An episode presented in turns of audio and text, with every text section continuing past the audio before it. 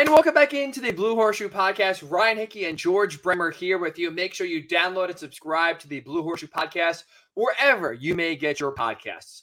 So, George, the Colts are in the interview process so far.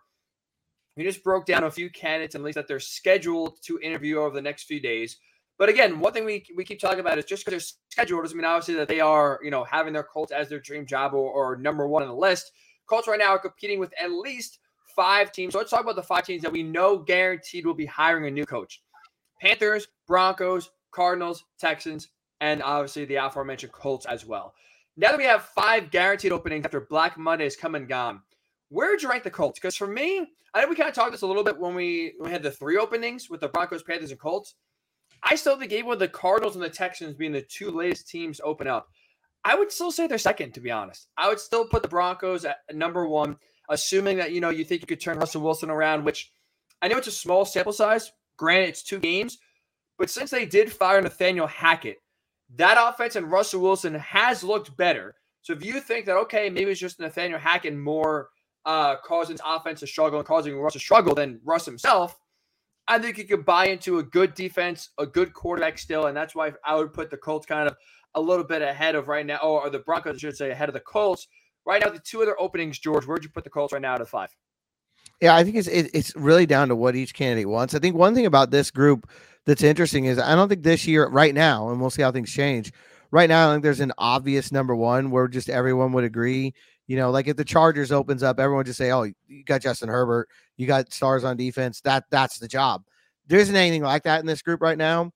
I think that all of them have their own appeal for whatever reason. Like I think the Panthers are down towards the bottom, but they also are the most likely to pay the most money because I think David Tepper is just going to fork over, you know, Brinks trucks worth of cash right now.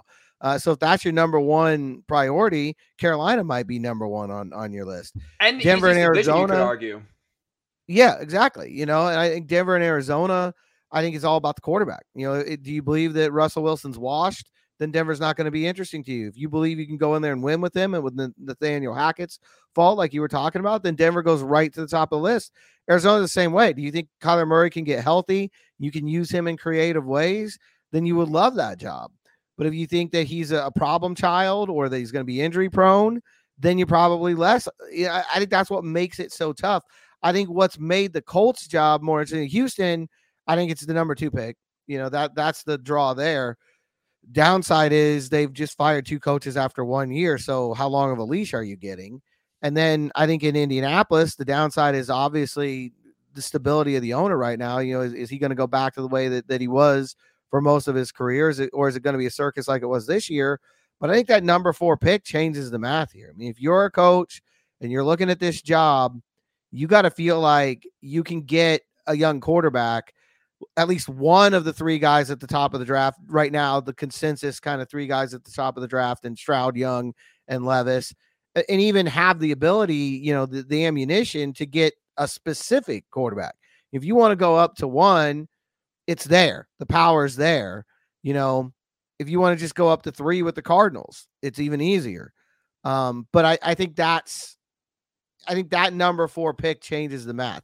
So I would probably put the Colts right in the middle right now at 3, just because I think Arizona and Denver, if you do believe in those quarterbacks, they're better jobs because of it. So, but then I think the Colts with that number 4 pick are next. Houston's probably 4th because they've got the number 2 pick, but I would be worried if I went in there that someone's going to jump me. I'm not getting my guy. The Colts have that ability right now. We've talked about it for a while. If you're Chicago, that number 4 spot with the Colts is probably a pretty tempting deal to make. I would put them a little bit ahead of Houston because of that and the fact that the last 2 guys in Houston, you know, got run out after 1 season. That's a really good point. We're going to think about all 5 jobs. You could easily make an argument. I think you can make an argument for all 5 being like the most attractive. Like, I do think, like, if you're, depending on who you are, but if you're like Sean Payton, right, and you can have any job you want out of the 5, I think you can make a legitimate argument for Houston being a place you want to go. Because I think you can, with your clout, say basically, look, get Nick Casey out. I'm going to come in here. I have a history of winning. I think Kyle McNair would buy into it, and you can basically take over the organization and run it yourself. Like I said, you have the number 2 overall pick. Maybe you trade up to number 1. You get that young quarterback you like. They have a lot of cap space. You know, they have young players. I think you can make an argument if you're Sean Payton that the Texans could be the most attractive job. like you mentioned, I think you make an argument with the Broncos. You can make an argument with the Cardinals if you're a believer in Kyler Murray. And also, too, with Steve Keim stepping away, similar to the Texans, you could kind of come in there if you have some clout and bring your own GM or be a de facto GM if you want to be, and kind of take over a dysfunctional organization and lead them into, you know, brighter times. And the Panthers, like you said, David Tepper is going to be motivated, so the money's going to be there. You have a, I think, I believe a top 10 pick as well. And also, too, you're in the NFC South where you could easily, I mean, they just missed out on the playoffs this year with all the turmoil that's gone on. You could easily convince yourself, I take this job. Well, we are right in the middle of a division race next year, first year, no matter what. So it's like you can kind of, I think, make an argument for each and every job of being the best, and also an argument for each and every job being the worst. So I think you're right. Like, there's no true, oh, by far, number one, this is the job everyone's going to search for, and then everyone else is playing for second, which I do think is good for the Colts, at least in the 5 jobs, because, again, you could, assuming if you're Chris Ballard and, well, especially Chris Ballard, I think he's going more and making more of the pitch than Jim Irsay, you could sell a lot of these candidates on the Colts being the spot for you. Like I said, we talked about George for how long now? Once they really fired Frank Reich, the coach, the attractiveness for the Colts is going to be dependent on where they're drafting. And not only is the number 4 pick now attractive, you can actually make a plan for maybe not identify the quarterback you want, but identify, hey, 2 or 3 guys in the mix, like you said, that this is guaranteed to have one of the 3, let's say, or one of the 2. And also the Bears have a number 1 overall pick. You can, again, it's not a guarantee, but you can show this is what we're going to try to do. We're going to try to move our way up to number 1, and at least it's realistic. So you can have a coach buy into it rather than if the Texans had number 1 or the Colts are picking 8th. It's different. You know, so I think you're 100% right where having the 4th pick does change the calculus for a lot of head coaching prospects in terms of the Colts. I think now you can make an argument of turning this around, especially offensively, faster than maybe even a month or 2 ago that we saw. Now, while I think you're 100% right when in terms of the 5 jobs open right now, the Colts could be the worst, could be the best. Like, there's no standalone job without a doubt, which is good. The concerning part is we talked about what to watch for with wildcard weekend, because that, I think, will change the math and will change the calculus for a lot of these guys, and even right now. Because I don't know about yourself, let me just throw a few things by here, George. The big game Monday night, wildcard weekend, Bucks, Cowboys. I think definitely Mike McCarthy is fired. I don't care what Jerry Jones says this week about, you know, this is not a game for his job. I think right now, if Dallas loses on Monday night, I think Mike McCarthy is fired. I would then say, even though it's Jerry Jones you're dealing with, which I get is annoying, I would probably put the Cowboys number 1 in terms of attractiveness. Where would you put the Cowboys if they open up here in terms of attractiveness of, at that point, would be 6 jobs? Yeah, I mean, you're going to get everything there, right? You've got a quarterback, you've got a defense, you've got money. Jones is going to pay big for it. I think the only thing about that is it affects Colts. There's no doubt about it. But that, you're talking about the elite of the league. If Dallas is open, you're talking about Peyton and Harbaugh, maybe a guy like DeMeco Ryans, and then internal guys like Kellen Moore and Dan Quinn. I don't think like a guy like Ben Johnson probably isn't going to be considered there. I mean, it's just, right. It's Dallas. They're probably going at the very top of the crop. Well, here, I guess I think this is the domino effect. Twofold. One, I think you're right, but it's like, okay, Jim Harbaugh, you mentioned his name could be in the mix. Well, that's a guy obviously on the Colts radar. Another thing that could be interesting is when you look at the Broncos, a name we saw last year at this time was Dan Quinn. And it seemed like Dan Quinn had an inside track till he, for whatever reason, took his name out of the running.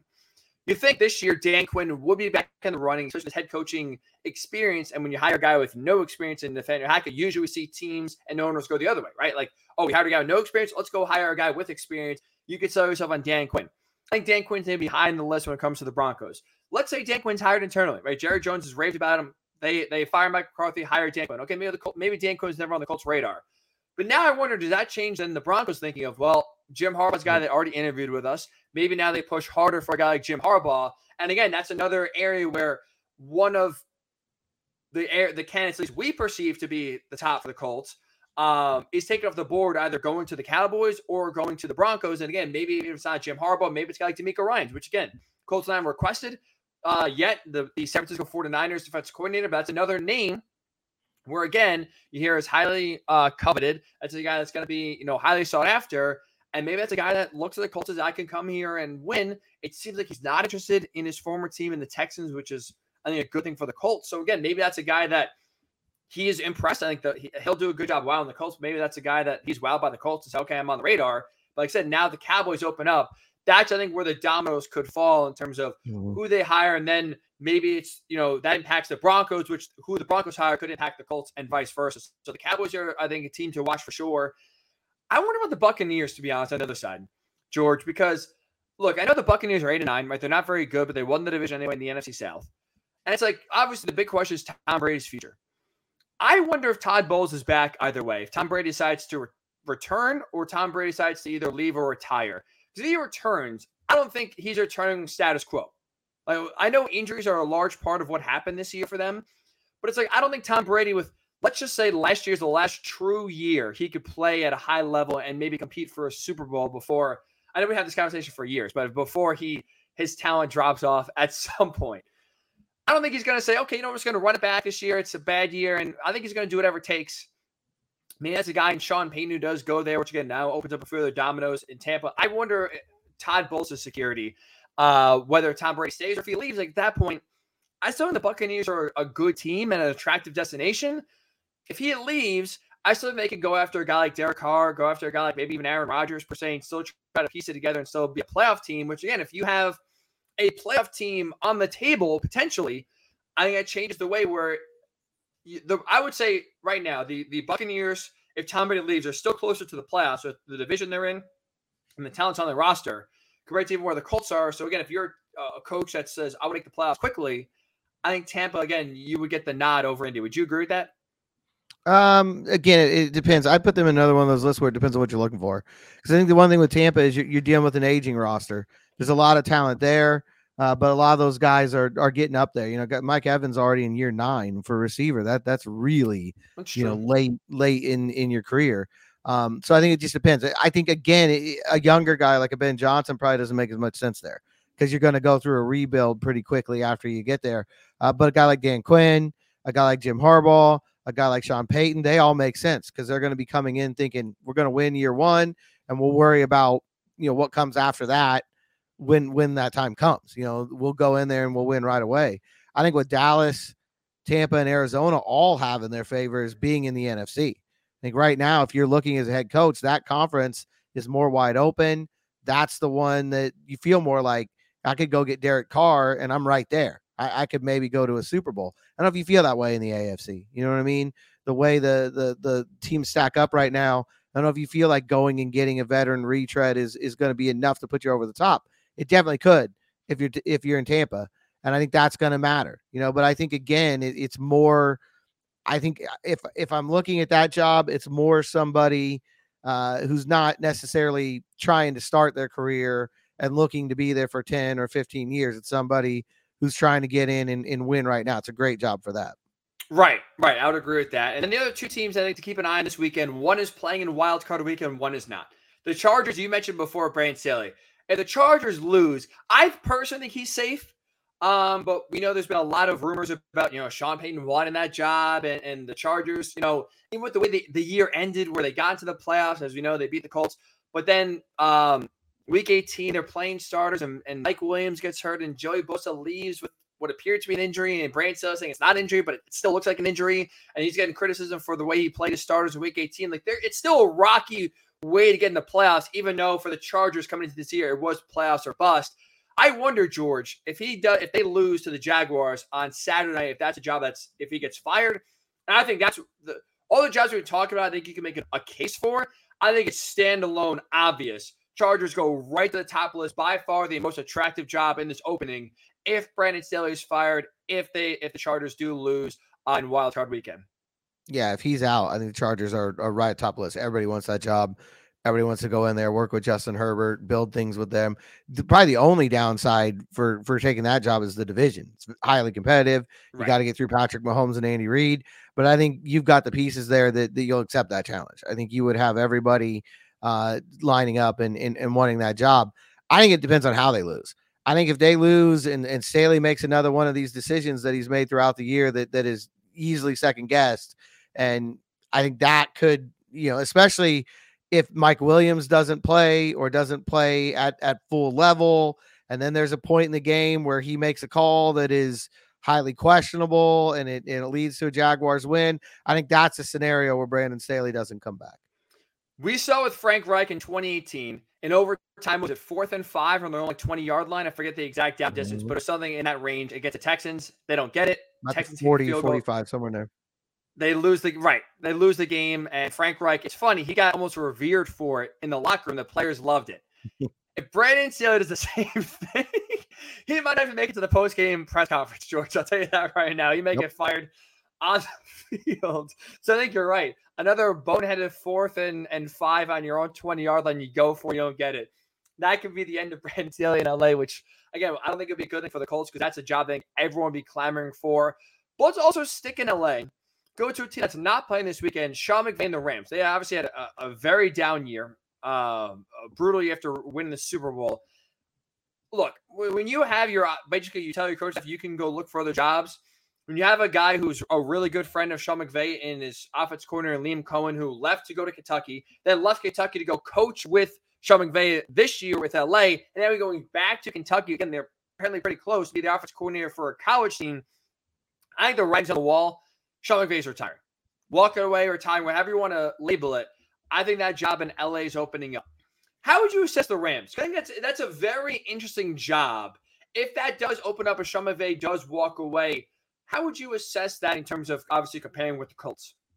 Yeah, I think it's interesting. I agree with you about McVay, you know, probably being gone.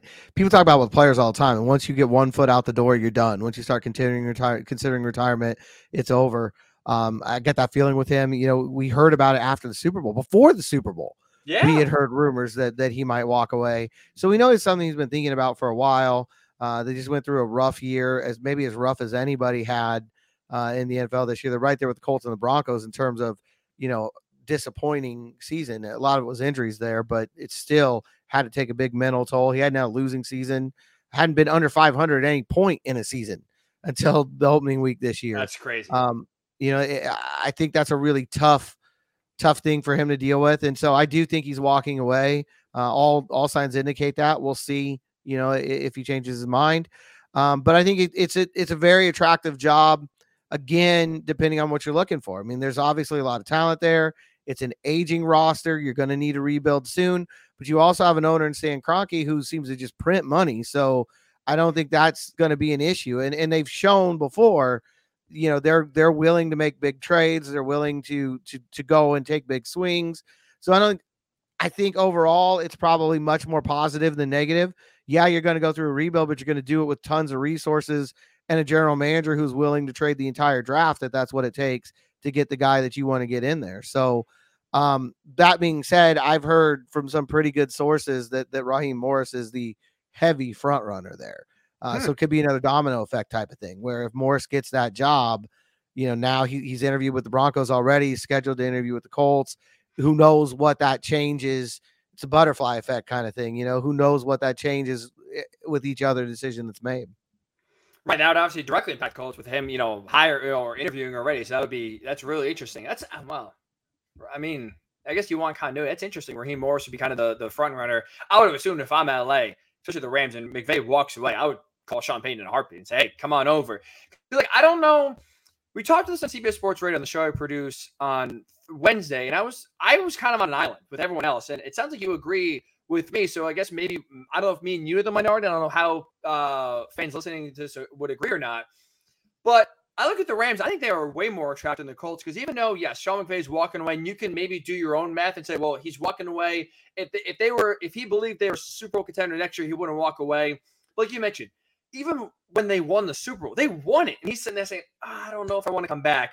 So I think you're right. I think if he's walking away, this is more wanting to either take a break, he's talking about, you know, starting his own family, kind of being more present, and maybe he has a pull towards TV and he's so young that maybe he says, I just need a break now, and then in 5 years I'll be back and recharge, ready to go. I think this is more of wanting a break than looking at this roster and saying, we're screwed, this team is going nowhere fast, and I don't want to be a part of a rebuild for another 2 or 3 years and kind of muck it up before it gets better. I think this is a team where, look, yeah, Matthew Stafford say he's going to return whether Sean McVay is there or not. I believe Matthew Stafford. Cooper Kupp is going to be back. Even if Aaron Donald retires, there's still talent on this team. And like you mentioned, Stan Kroenke and Les Snead, the owner and the GM, have showed already they will do whatever it takes to put a winning product on the field. Yes, they don't have a first-round pick this year, but that, you know, basically that's resets, and they are good with picks going after this draft. So it's not like the future is as bleak as maybe we would think with all the times they have traded a first-round pick. I think you can, depending on who the head coach is, you could actually turn this team around and beef up the O-line, and I think you could be right back in Super Bowl contention next year in an NFC that's, again, wide open, where outside of the 49ers, you look at the playoffs this year, I don't really feel good about any other team, to be honest, outside of San Francisco. So you look around, okay, maybe sure Philly's still good next year, but it's nowhere near the tough goal that the AFC is showing with Mahomes and Burrow and Allen. So I think you could, like, I think still the Rams next year are Super Bowl contenders, even if Sean McVay walks away. So again, if you're a guy like Sean Payton, if you're a guy like Jim Harbaugh, and you want to say, I want to win, I view the Rams and the Bucks in similar fashion, where I think you could, with a quarterback change or even just a tweaking to the roster, they could still compete bare minimum playoffs next year. But I think also Super Bowl contention, which again, I would put both of those jobs ahead of the Colts, which is not, again, which is kind of tough in terms of if it is Jim Harbaugh, well, he could have his eyes set on better opportunities in Tampa and LA than it is in Indy that could take him away. Like I said, whether it's Raheem Morris, whether it's another head coach that maybe the Colts are interested in that is gone because the Rams or the Bucks or the Chargers are more attractive. This wildcard weekend, for not having obviously a dog in the fight, George, it's going to have, I think, an impact on the Colts one way or another. Either the coaches we just talked about win, Brandon Staley wins, Mike McCarthy wins, and there's they keep their jobs, and those coaches and those teams are off the market this year for another year, or they lose. Moves are made, and all of a sudden now you have more teams enter the fray, and I think more attractive teams enter the head coaching pool than currently of the five we have right now. No, there's no doubt. And I think all things considered, you'd lean NFC over AFC. If everything else is equal, I'm going to the NFC team just because of what we've been talking about. There's more chance to win. That being said, on a completely unrelated note, if San Francisco ever gets like that elite quarterback, the rest of the league can just give it up. I mean, they're winning with Brock Purdy. What will happen if you put like Patrick Mahomes in San Francisco?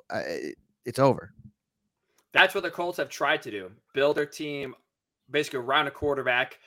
The Colts have failed, obviously, and the 49ers have succeeded to easily the highest level without a doubt. All right, so when we come back here to wrap up the Blue Horseshoe Pod, Jeff Saturday's name has been talked about a lot. He's going to get an interview. George is here, and I think what is some positive news. So Colts fans, don't go in there because this is going to be a very important little chat about Jeff Saturday's candidacy about the next Colts head coach when the Blue Horseshoe Pod returns.